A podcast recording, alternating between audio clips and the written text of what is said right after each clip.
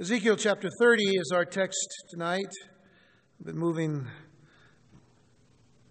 well through this particular uh, prophecy in the particular book. Uh, we're inching ever so closely to the uh, passages dealing with Gog and Magog.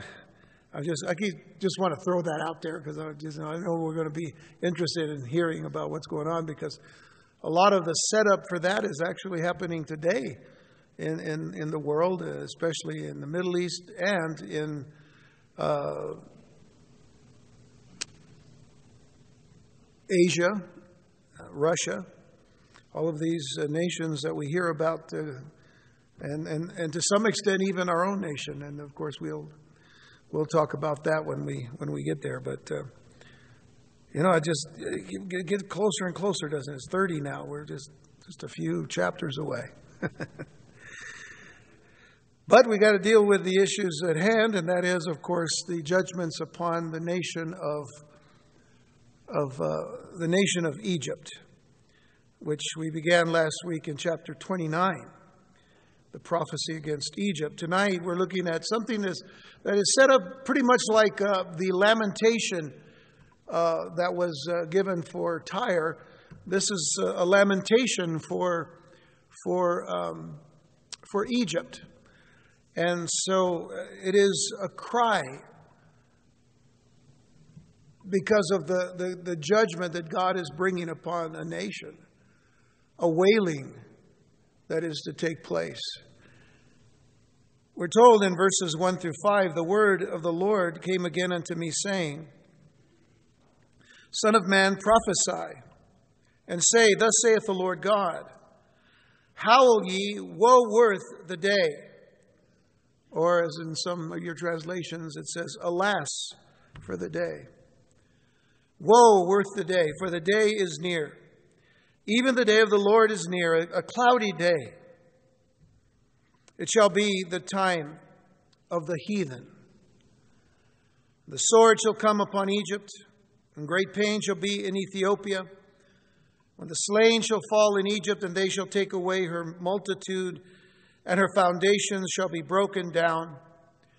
Ethiopia and Libya and Lydia and all the mingled people in, in Chub and the men of the land that is in league shall fall with them by the sword.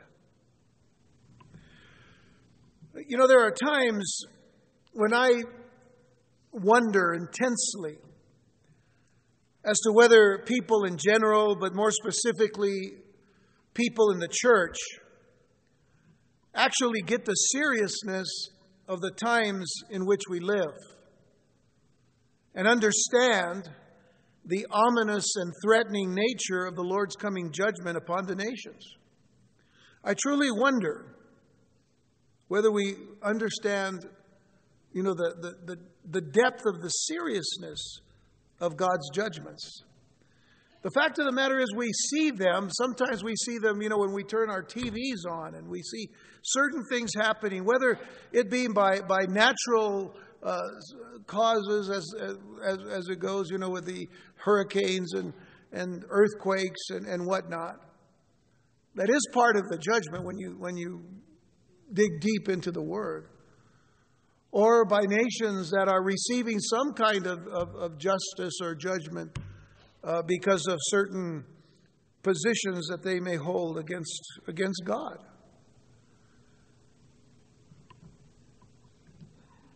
But when God's judgment comes, as the scriptures have been crying out for, you know, from, from Genesis all the way through Malachi, and then, of course, with, with, the, with, with, with the apostles and, and the writers of the, of the New Testament uh, picking up on that, you know, going through the, uh, you know, the prophetic languages of, of Paul and John and, and, uh, and Revelation.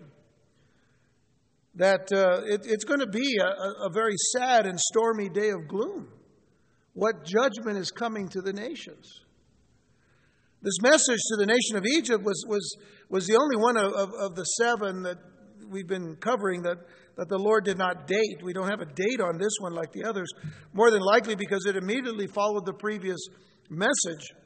But, but what needs to be noted here more than anything is, is the phrase, the day of the Lord. Uh, if you look there in, in verse 3, and you see that phrase, for the day is near, even the day of the Lord is near. For it would be a time of judgment not, not only for Egypt, but also for the nations. As we're told there in, in, uh, in verse 3, it shall be the time of the heathen. And the word heathen there, you know, sometimes we get a kind of interesting thought about heathen things, you know. Well, we know what it means. I mean, to, to be a heathen is somebody who just doesn't love God or wants to serve God or whatever. But biblically speaking, a heathen is just a goy. G O Y is, is the Hebrew word goy, uh, which, which means uh, nation. And uh, we have the word goyim in, in Hebrew, uh, which, which means Gentile. So it's really speaking of the Gentile nations. So you see the word goy or goyim in, in the Hebrew, and you're talking about any nation that's not Israel. Okay, so it's just everybody else. It's Israel and everybody else. So the phrase the day of the Lord can refer either to any period of judgment or to a time of great tribulation in the last days of human history.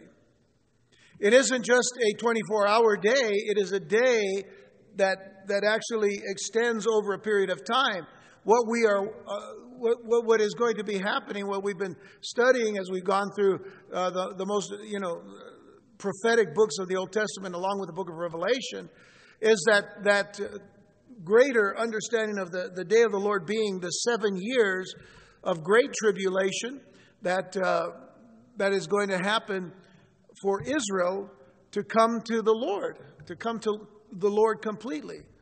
And, uh, and that, of course, is uh, to happen after the rapture of the church and then before the coming, the second coming of Jesus Christ with all of his saints to set up his kingdom uh, in Jerusalem for a thousand years. So, what we see about uh, the period of judgment or the Great Tribulation is probably referring to both here in this particular judgment. There are two facts that support this position. First of all, the Lord used the term the day of the Lord as he pronounced judgment on both Egypt and the nations. So that's pretty much the general idea of the fact that this is going to be happening, the day of the Lord. But secondly, he said that God's judgment would stir up the Egyptians to acknowledge him as the one true God.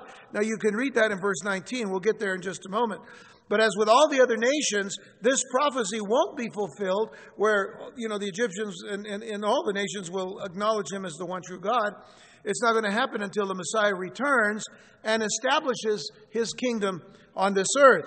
So, in effect, we, we see then both of those aspects covered the fact that uh, there is a general uh, day of the Lord that is being warned uh, about, and then there is going to be that period of time that is yet to come that we said is that seven year period of, of, uh, of judgment or tribula- tribulation, as it were. Uh, the whole thing is the, the tribulation. The last three and a half years is the, is the great tribulation. So now, to grasp the seriousness of this time coming, you know, the day of the Lord, uh, the day of his anger and his wrath, we have to consider at least an understanding of what the day of the Lord is about. What is happening on the day of the Lord? See, I, I want to make a distinction between the day of the Lord that we're talking about here as far as judgment and what you see sometimes in, in, in the New Testament where it talks about the day of Christ.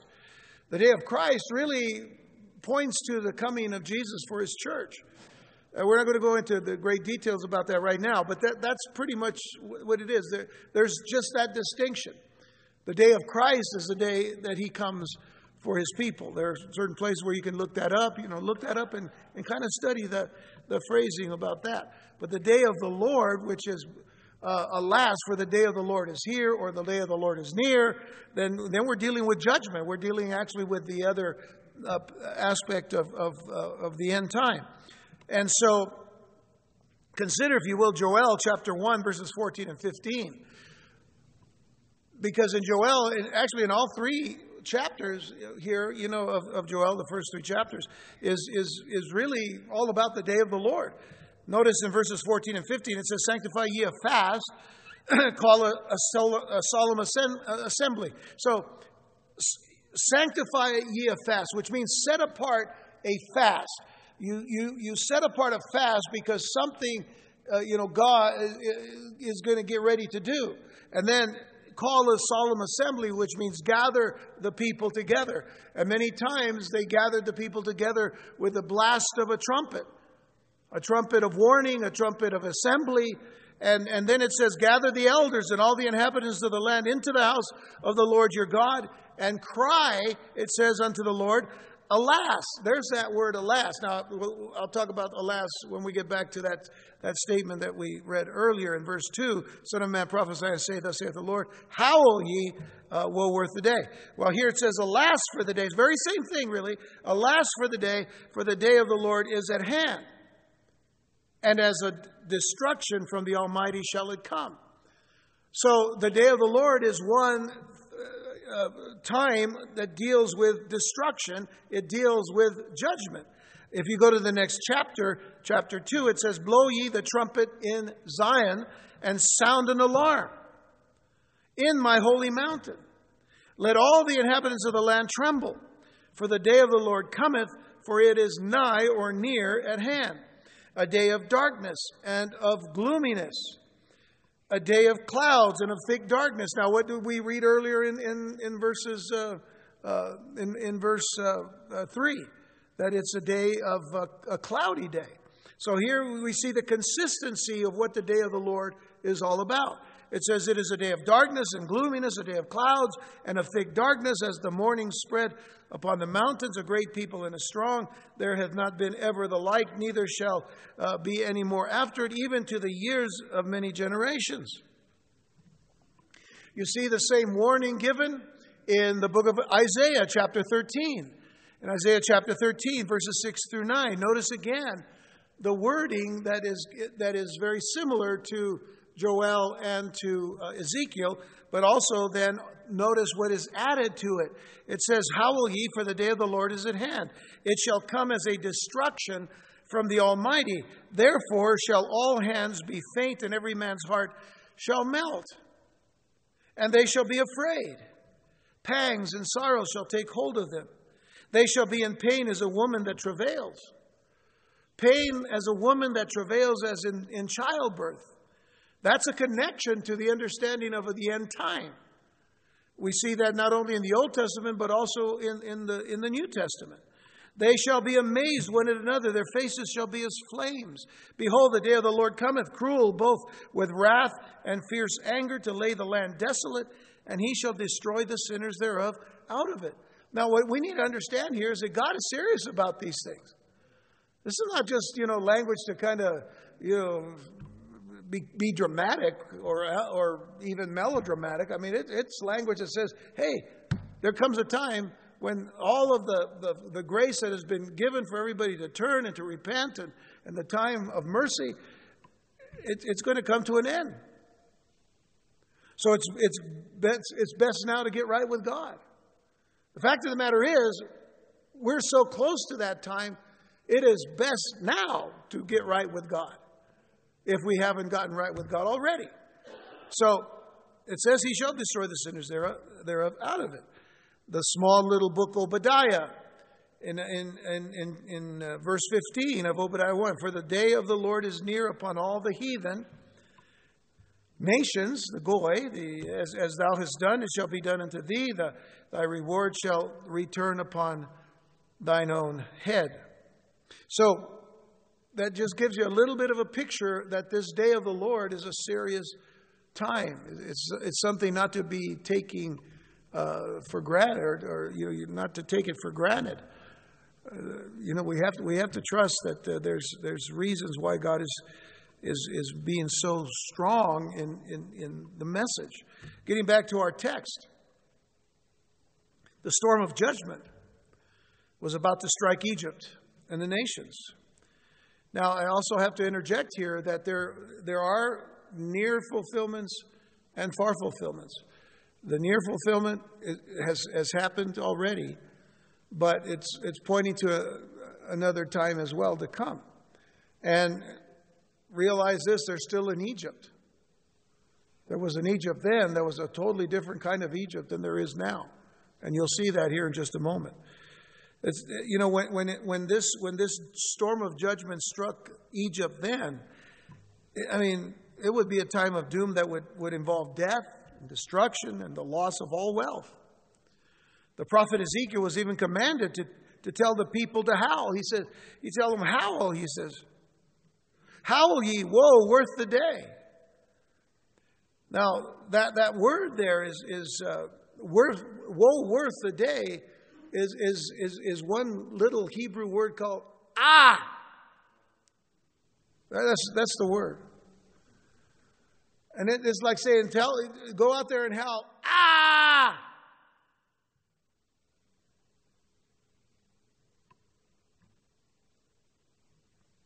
Alas, sadly, regrettably, unhappily, the day. The day refers to that time in which the Lord was to use the Babylonians and Nebuchadnezzar to chastise the people of the land of Egypt for their idolatry and their corruption. The expression, as I said, the time of the heathen, is similar to the expression used by the Lord Jesus in Luke uh, 21, verse 24, where there he is expounding on, on the issues of, of the end times, and he says, And they shall fall by the edge of the sword, and shall be led away captive into all nations, and Jerusalem shall be trodden down of the Gentiles, the Goyim, until the times of the Gentiles, the times of the heathen, the times of the nations, be fulfilled. We're still there. These are the times of the nations. In fact, isn't it interesting that we have something called the United Nations that are making such tremendous plays against Israel and against Jerusalem? and against the Israelis, who we can say are the Israelites of today. And it's all about Jerusalem. But there are some distinctions between what we see in Ezekiel and what we see here with Jesus in Luke. For example, the time of the nations here in Ezekiel was the time when judgment was to fall upon the nations surrounding the land of promise, Israel the nations with which the people of Israel had traded with for years. Now, understand this Israel trades with people, they trade with nations even like Jordan and Egypt, being a couple of them, that they have relations with, but it doesn't mean that they're friendly. We were friends with them until the last administration, and you know that's being rebuilt again in, in this new administration of the United States. But the nations which the people of Israel had traded with for years, and, and, from some they had suffered greatly even.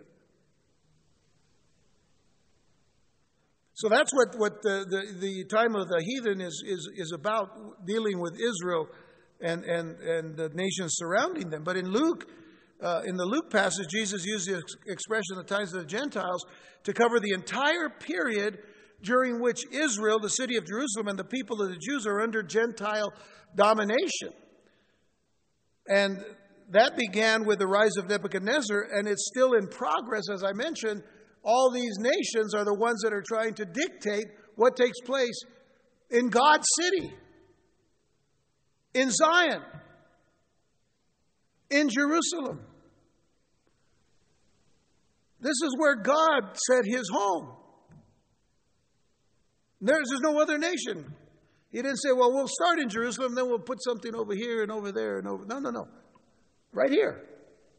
Nowhere else. And it's going to continue until the Lord Himself appears from heaven at the second coming to judge the nations and set up His heavenly kingdom on the throne of David. So, getting back now to, to the Ezekiel statement of the, the judging of the, of the nations or the heathen.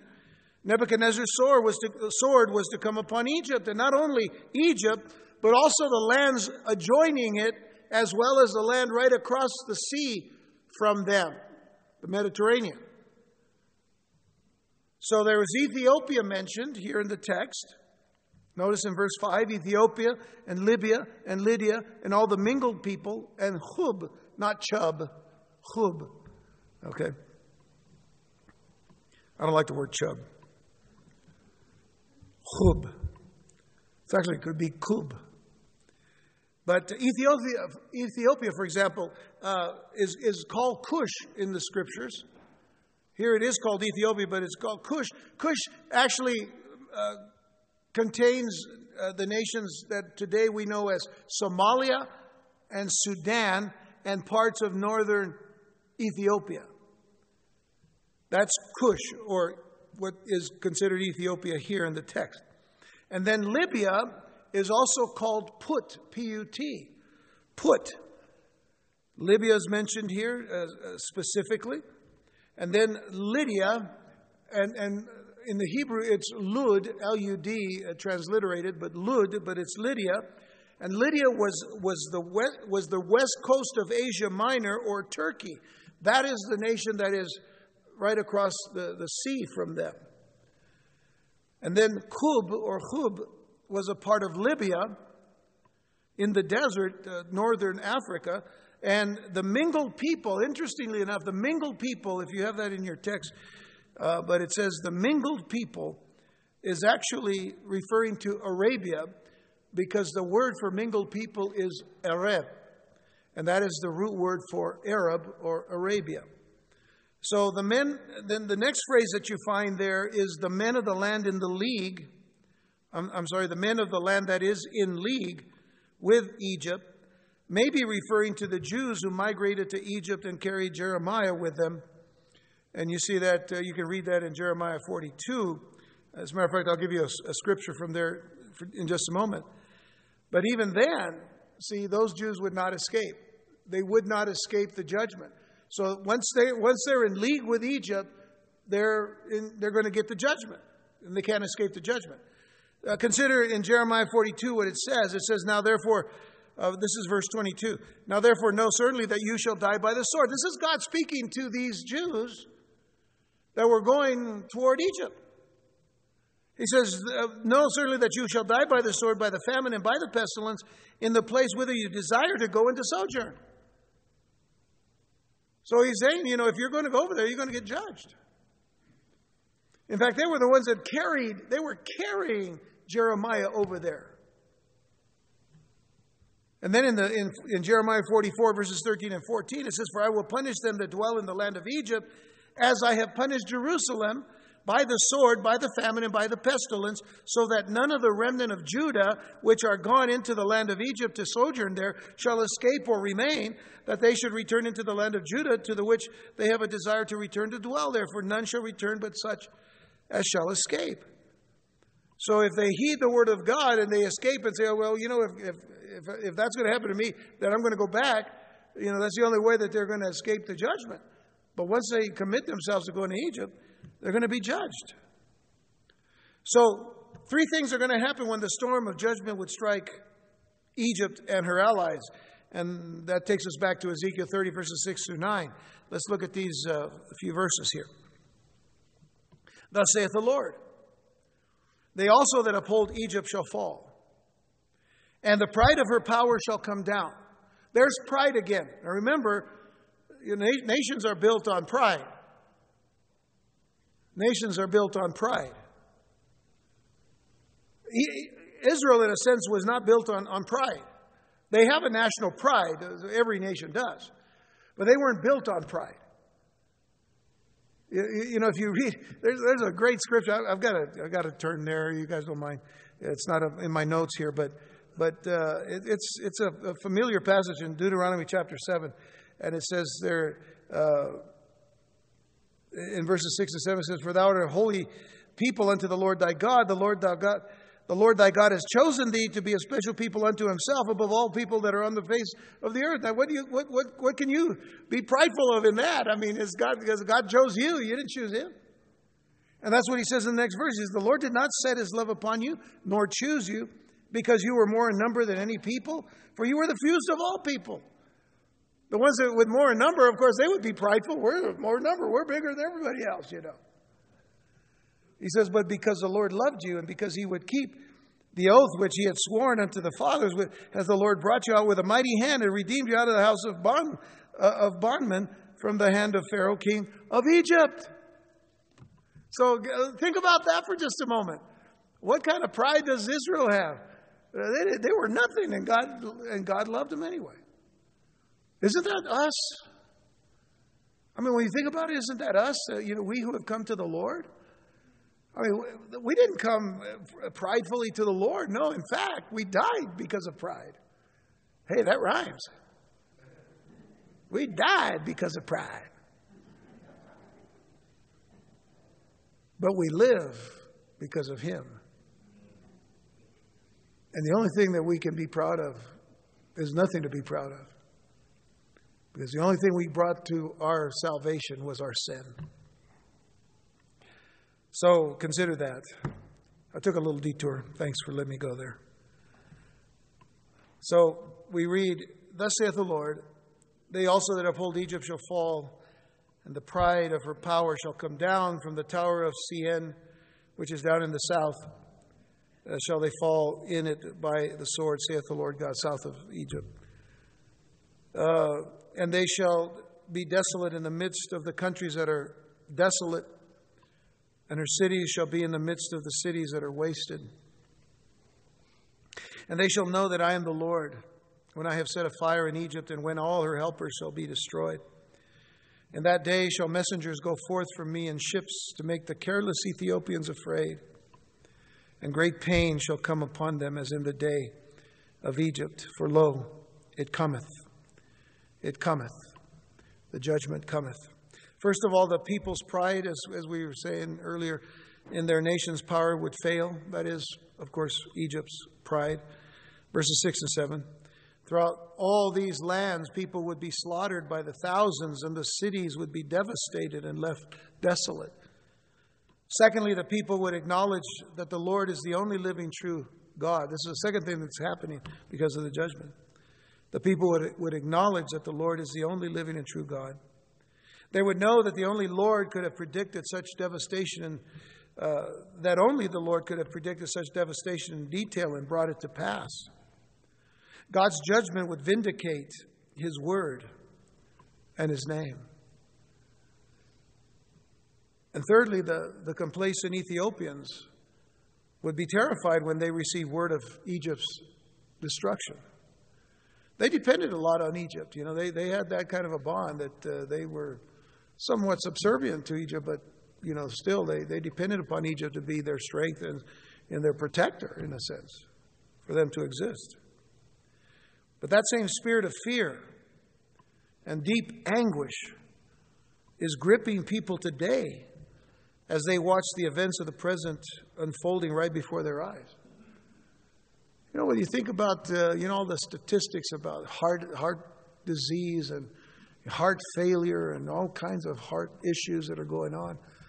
A lot of that, a lot of that is, is just out of the fear of, of, of what's happening in the world today. Or the fear of, of not having enough to, to, to take care of, of home and family, to take care of the, you know, the needs, uh, the daily needs. And, and that, think about that. As Christians, what, what, are we, what are we told? by the Lord Himself. You know, He said, pray in this manner. In this manner. He didn't, he didn't say pray this prayer. He said, pray in this manner. Our Father, which art in heaven, hallowed be thy name. Thy kingdom come, thy will be done on earth as it is in heaven. Give us this day our daily bread. And what does he do? Every day he gives us our daily bread. We don't have to beg. We don't beg. We, we, we just trust. We trust. And we obey. And God honors. And He blesses. Some have more, some have less, but all have when you think about it. I don't want to generalize it too much, but, but that's, that's really what it is. But people without the Lord, they, they, they don't know. They depend upon an administration, they depend upon a government. Some people have depended completely on the government for, for everything. Well, God is not, God, God is our only government. When it comes down to it, He's king. And He's provider. And He's the source. And He's the giver of life. But He's also the judge. And there's a sense that we have to remember the justice of the Lord with the mercy of the Lord and the grace of our God and the love of our God and the provision of our God. So, we're told in Luke 21 26, men's hearts failing them for fear and for looking after those things which are coming on the earth. For the powers of heaven shall be shaken. we, we as Christians, you know, sometimes we, we, we do the same thing. We just, oh my God, what's happening? What's happening? Well, no, we know. If you get into God's Word, you know what's happening. Again, I don't want to generalize, but you know, if you're studying the Word of God, you know what's going to happen. So, what is our prayer then? Oh Lord, Jesus, come quickly. Come quickly. Because this is telling us it's just around the corner. Your return. I don't mean to take it lightly. I'm not taking it lightly. I'm just trying to say, you know, that sometimes we, we ourselves say we trust God, but are, do we really trust God? Sometimes we, we, we, sometimes we trust Fox News more than we trust the Lord. We think they're going to give us all the answers. Man, they're not going to give us the answers. They're going to tell, they're going to tell us what's going on in the world, but they're not giving us the answer. The answer, the only answer is Jesus Christ. Yeshua HaMashiach, Jesus the Messiah. He's the only answer. He's the answer for Israel. He's the answer for the world. So once again, the Lord emphasizes, you know, if I keep taking these little rabbit trails here and there, uh, we may not, we may be here till ten. But uh, so I better hurry up. Once again, the Lord emphasizes that the, that the storm, the storm of judgment, would be executed by God's appointed agent, who was Nebuchadnezzar. Notice verses 10 through 12. Thus saith the Lord God. And, and I want you to notice how many I wills. Every time you see I will that God says, underline it or highlight it. Thus saith the Lord God, I will also make the multitude of Egypt to cease by the hand of Nebuchadnezzar, king of Babylon. He and his people with him, the terrible of the nations, shall be brought to destroy the land, and they shall draw the swords against Egypt and fill the land with the slain. And I will make the rivers dry and sell the land into the hand of the wicked. And I will make the land waste and all that is therein by the hand of strangers. I, the Lord, have spoken it. We see the ruthlessness of the Babylonians in this passage, filling the land with the dead, along with, the, with destroying the streams and the irrigation canals of the Nile. They, they would plunder the land of all of its wealth. Whatever, you know, everything existed in, in Egypt because of the Nile River. I mean, the, the Nile, to a certain extent, was their God. They depended upon the Nile for food. They depended upon the Nile for water. They depended upon the Nile, you know, for, for, for the, you know, the fertileness of the land around it. If you ever see a map of, of, of ancient Egypt, I mean, everything exists. All the major cities were all just along the river, all the way down. I'll mention some of those cities here in just a moment. But the, the, the, the, Babylonians who had already conquered Judah, they were now getting ready to conquer Egypt, and they would plunder the land of all of its wealth, and Egypt would be totally devastated. And the Lord Himself guaranteed the judgment. Listen to Isaiah 19. I'll just read to you very quickly. Isaiah 19, verses 4 through 6. It says, And the Egyptians will I give over into the hand of a cruel Lord, and the fierce king shall rule over them, saith the Lord, the Lord of hosts. And the water shall fail from the sea, and the river shall be wasted and dried up, and they shall turn the rivers far away, and the brooks of defense shall be emptied and dried up, the reeds and flags shall wither. And that is what happened. Devastated by the Babylonians. And then the storm of judgment would be inescapable. It would be inescapable. Verses 13 through 19 Thus saith the Lord God, I will destroy the idols. That was the reason, the very reason why he was, was bringing judgment. I will destroy the idols, and I will cause their images to cease out of Noph, and there shall be no more uh, prince of the land of Egypt, and I will put a fear in the land of Egypt, and I will make Pathros desolate, and I will set fire in Zoan, and will execute judgments in No. No is, is, is, a, is a city. Uh, and I will pour my fury upon Sin. Sin is also a city. The strength of Egypt, and I will cut off the multitude of No. And I will set fire in Egypt. Sin shall have great pain, and No shall be rent asunder, and Noph shall have distresses daily. The young men of Aven and of uh, Pibeseth shall fall by the sword, and these cities shall go into captivity. At uh, uh, also the day shall be darkened. I, I took the shortcut with Tahpanhes uh, because that's, that's how it is in some of the more modern uh, transliterations. This one is Tehafnes. You see why I said Tehaphanes? A lot easier. All right, at Tehafnes, also the day shall be darkened, when I shall break their yoke, uh, there the yokes of Egypt, and the pomp of her strength shall cease in her. As for her, a cloud shall cover her, and her daughters shall go into captivity. Thus uh, will I execute judgments in Egypt, and they shall know that I am the Lord. All the major cities of Egypt would be totally destroyed, and no one would escape. Noph, N O P H, Noph, was the city of Memphis, not Tennessee. Memphis in Egypt. And Memphis was the capital of Middle Egypt. Now, there is Upper Egypt, Middle Egypt, and Lower Egypt. Upper Egypt was here. Middle Egypt was here. Lower Egypt was here. Do You know why that is? Because the Nile flowed up. It didn't flow down. It flowed up. It flows up. And so they saw the, you know, they kind of just turned around. They said, okay, well, that's a, it's coming from the, you know, the south, but it's the north for them. You know, it's like, ugh. it's crazy. But that's how it is. You, you look at some maps, uh, historical maps, and you'll realize.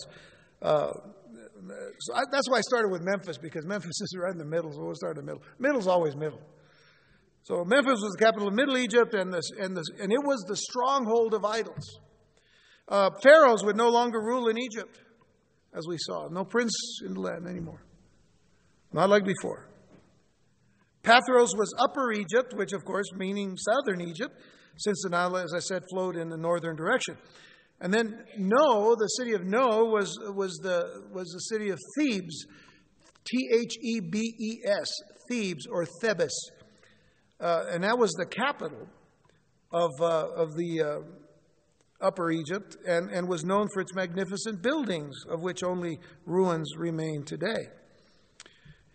The mention of sin is, is not about its spiritual condition, though it would be appropriate. Uh, it was actually the city of Pelusium. Pelusium, the, front, the frontier fortress on the northeast part of Egypt, and it was called the strength or the key of Egypt. It was the safeguard of, of Egypt in the northeastern part. Uh, verse 15 suggests that the Lord would afflict Egypt for, from one end to the other, from one end to, to, to no. So from, from the north to the south, or the south to the north. God was going to judge and afflict all of Egypt. Verse 16 speaks of Noph having distresses daily, uh, meaning that the enemy would not wait uh, for the cover of darkness to attack the city. They would have distresses at all times. Uh, you know, when you get the upper hand on people, you know, you don't have to, you no longer have to sneak up on them. So when you when you get the upper hand on, you just get a, you, you attack them daily, and and this is what it's saying. L- listen listen to what it says about just about Jerusalem in the scriptures. Jeremiah six verse four says this: "Prepare ye war against her; arise and let us go up at noon." Woe unto us, for the day goeth away, for the shadows of the evening are stretched out. So it, it was like, you know, in battle, a lot of times in those days, they, they would sneak up because they had the cover of darkness to protect them to go and, and, and attack. That's why they always had to have sentries at night to protect their cities. But uh, now they were just coming in the daytime. Uh, Jeremiah 15, verse 8, the same thing. Their widows are increased to me above the sand of the seas. I have brought upon them against the mother of the young man a spoiler at noonday, it says. I have caused him to fall upon it suddenly and terrors upon the city. So again, once once they once they've got you, they, they're just going to keep after you and not wait till evening to get you. They're just going to come after you because they've got the upper hand. In verse 17, Aven, or On, the famous city Heliopolis, was the city of the sun. Uh, Pibeseth was on the eastern branch of the Nile by Arabia. Tahpanhes was near the present Suez uh, Canal. So these are just landmarks that I'm giving you. But in Jeremiah's day, Pharaoh had a palace in, in the city of Tahpanhes. And, and uh, by, by naming the major cities, the Lord was saying that the strength of the entire nation would be ended like the breaking of a yoke. She would be covered with clouds, a figurative way to express doom and judgment. So, again, if you were to look at a, at a, at a, a map of, of, uh, of Egypt of that time, all of those cities were all strategically placed along the Nile because the Nile was their life, their life stream. Not live stream like some of you watching, but life stream. And uh, so, let's see. She would be covered with clouds, a figurative way to express doom and judgment. Let's read on in verse 20 down to the end now. And it came to pass in the eleventh year, in the first month, in the seventh day of the month, that the word of the Lord came unto me, saying, Son of man, I have broken the arm of Pharaoh, king of Egypt. I have broken the arm.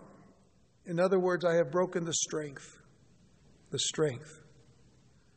The arm of the Lord, when you read about the right hand or the right arm of the Lord, who are we talking about? We're talking about Jesus. He's the strength the arm of the Lord. Where does, he, where does Jesus sit today? At the right hand of the Father. He's the strength of the Lord.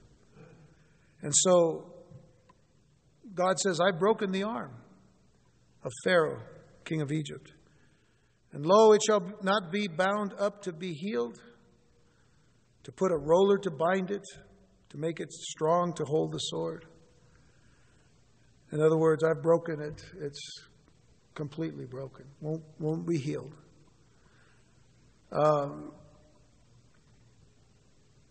Therefore saith the Lord God, Behold, I am against Pharaoh king of Egypt, and I will break his arms the strong, and that which was broken, and I will cause the sword to fall out of his hand. I will scatter the Egyptians among the nations, and will disperse them through the countries. You know, it's interesting that uh, the Egyptians today, it's, it's you, you really don't find Egyptians like the Egyptians of that time, the Pharaoh. Uh, they've become such a mixed race of people. They're people that are still from Egypt and all. For example, the leader of the Palestinian Authority back in the 70s, of course, all the way through the 90s, was, was Yasser Arafat. He was Egyptian. He was an Egyptian. Uh, there are many leaders like that that come out of Egypt and, and are spread throughout what is called today the Muslim Brotherhood. Uh, a, a, a, tremendous terror organization, by the way. Uh, so it's, it's just interesting that you see how they're scattered. It says here, scattered among the nations, and will disperse them through the countries. And I will strengthen the arms of the king of Babylon and put my sword in his hand, but I will break Pharaoh's arms. And he really is emphasizing this breaking of Pharaoh's arms, isn't he? He's just trying to make us realize they're not going to be the same Egypt as they were before. Uh, and he shall groan before him with the groanings of a deadly wounded man. But I will strengthen the arms of the king of Babylon, and the arms of Pharaoh shall fall down. And they shall know that I am the Lord when I shall put my sword into the hand of the king of Babylon, and he shall stretch it out upon the land of Egypt. And I will scatter the Egyptians among the nations and disperse them among the countries, and they shall know that I am the Lord. So, if you'll notice in verse 20, this portion of the judgment did have a date. Now, Ezekiel delivered the message on the seventh day of the first month of the eleventh year of his exile. And based on the modern calendar, this would have been April the 29th, 2000, um, I'm sorry, 2000, 2000, sorry, April the 29th, 587 BC. Almost four months after he had preached the first message to Egypt back chapter 29.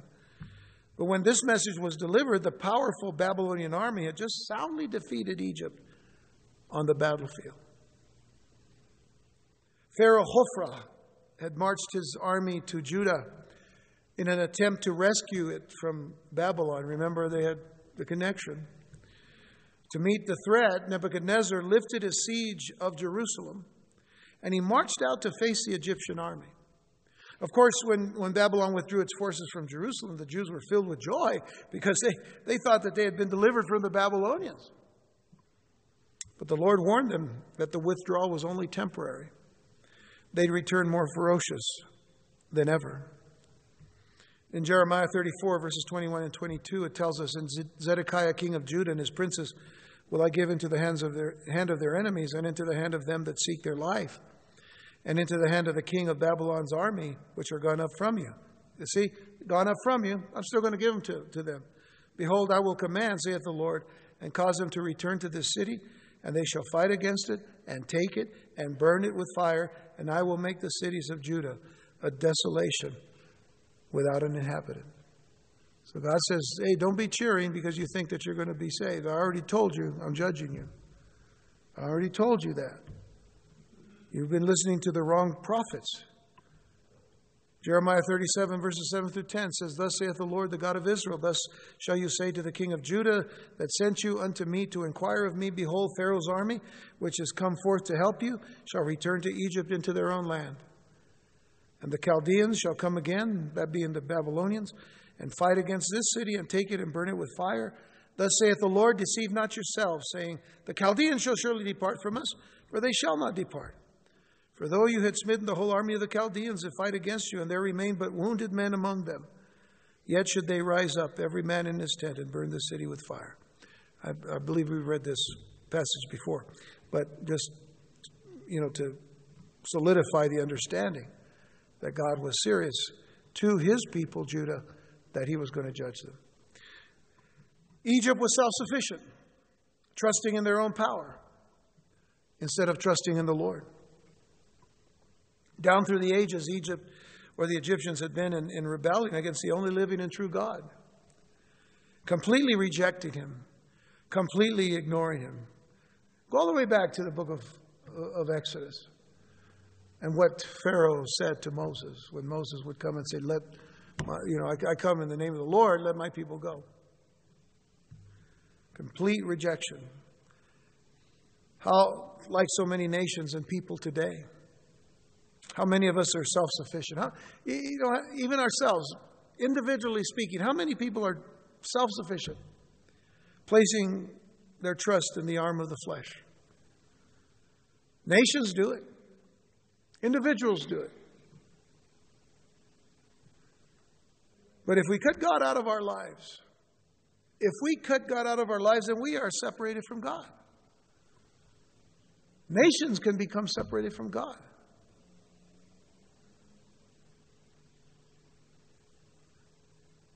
And that's where Israel was headed, both as a, as a united nation at times and when they were when they were divided nation.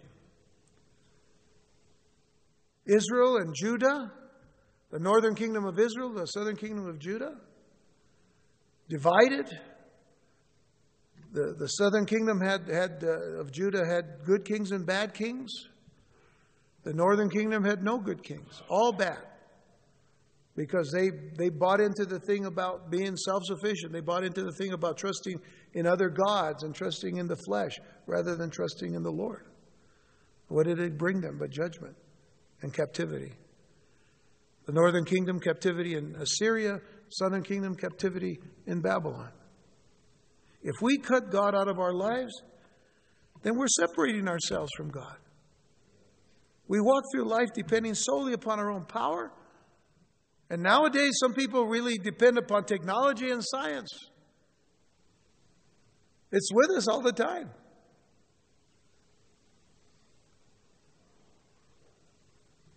I, I've got to be really old fashioned. I mean, I, I like books, books you can read. now, I've got books in this thing too. I hardly ever read them. Wonder why I even bought them. Because I'll just go buy the book and then I carry it with me and I write in it and put my thoughts and my notes in it. I, have actually seen people walking down the street running into a telephone pole.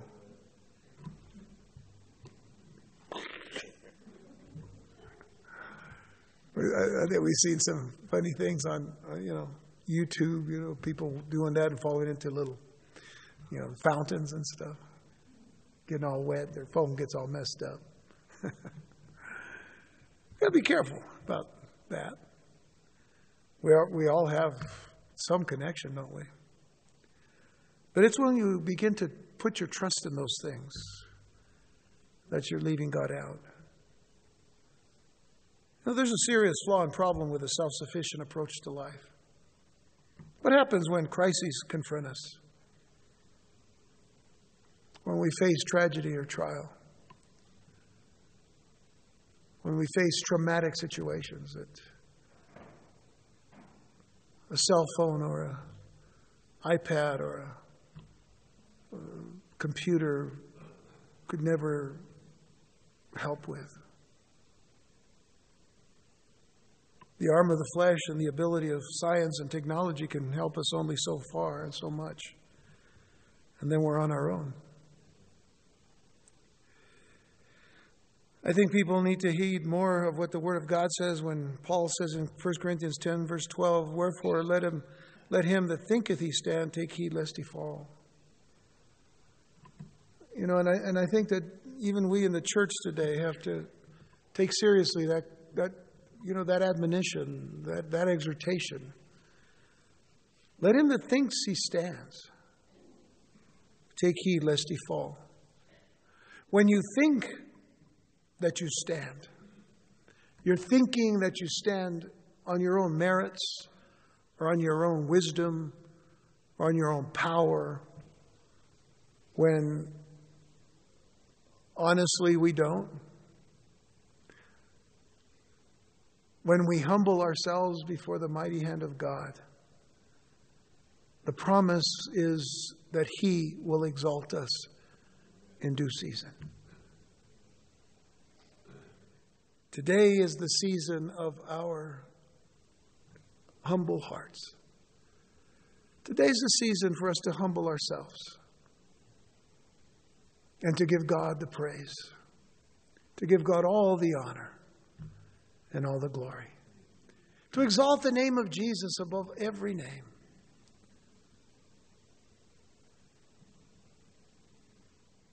That at the name of Jesus, every knee shall bow.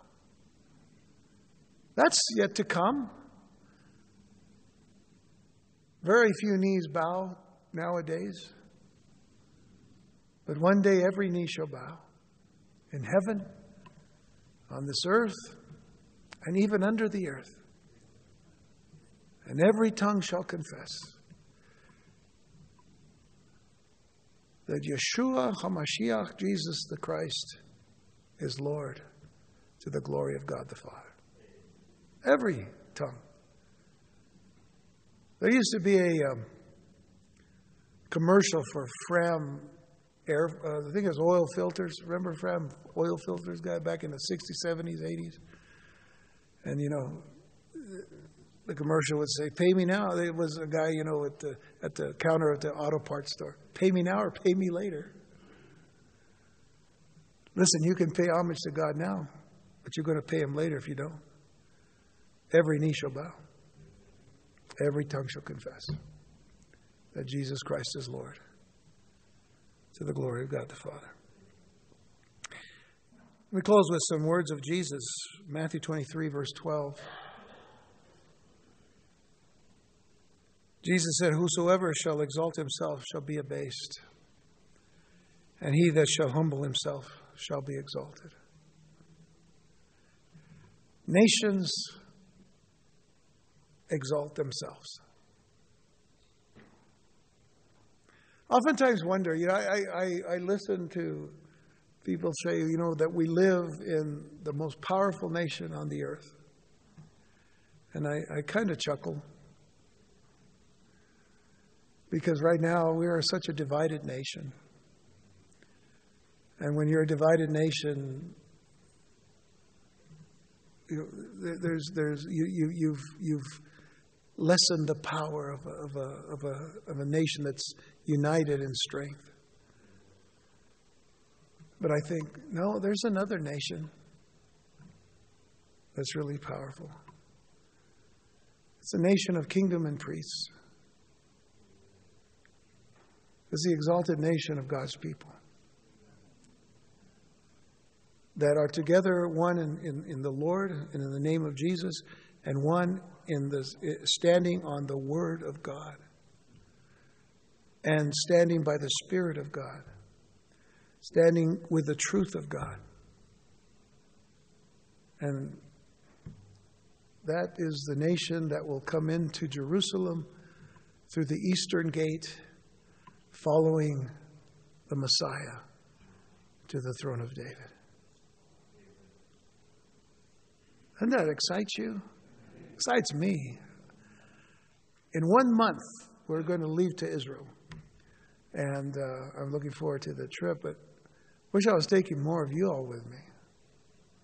You guys could still sign up if you want, but you'd have to kind of drop it all down, drop the whole bundle down, you know.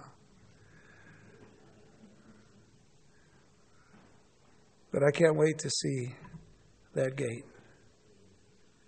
Every time I see it, I think, man, Lord, you're going to split that gate open. You're going to walk right through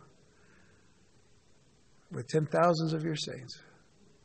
And nobody's going to be able to stop you. And there's not going to be anybody there asking for your passport. Or you don't have to go through any metal detector. I'll blast them out of the way. The land's going to split up, man. The valleys is going to be wide open. Read Zechariah. That's your homework until the rapture. All right, I can go on and uh, but you know what I'm doing? I, I just finished early. I want to know what happened. I, I, I thought I was going to be here till ten. Okay, we finished a little early. Let's pray.